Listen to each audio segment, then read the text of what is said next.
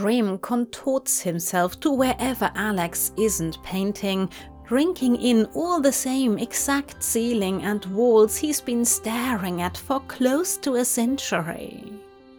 He is not going to see them any longer. The blue and yellow of the painted sky above Dream are mocking him. But Dream had been weak and he wasn't going to cave now. Maybe when the younger Burgess died, someone would not care for the massive black sphere in the center of a basement and move it, and Dream would escape. What if everyone forgets about you, even humanity? A voice whispers in the back of Dream's mind. Alexander finishes two eighths of the sections bracketed by Aaron, and then he stops for the night.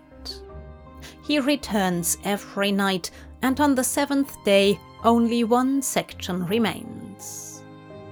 The section faces the grated doors, and Dream curls up against this last bastion of the world Dream is separated from. Alexander starts at the bottom. He has not marked the binding circle.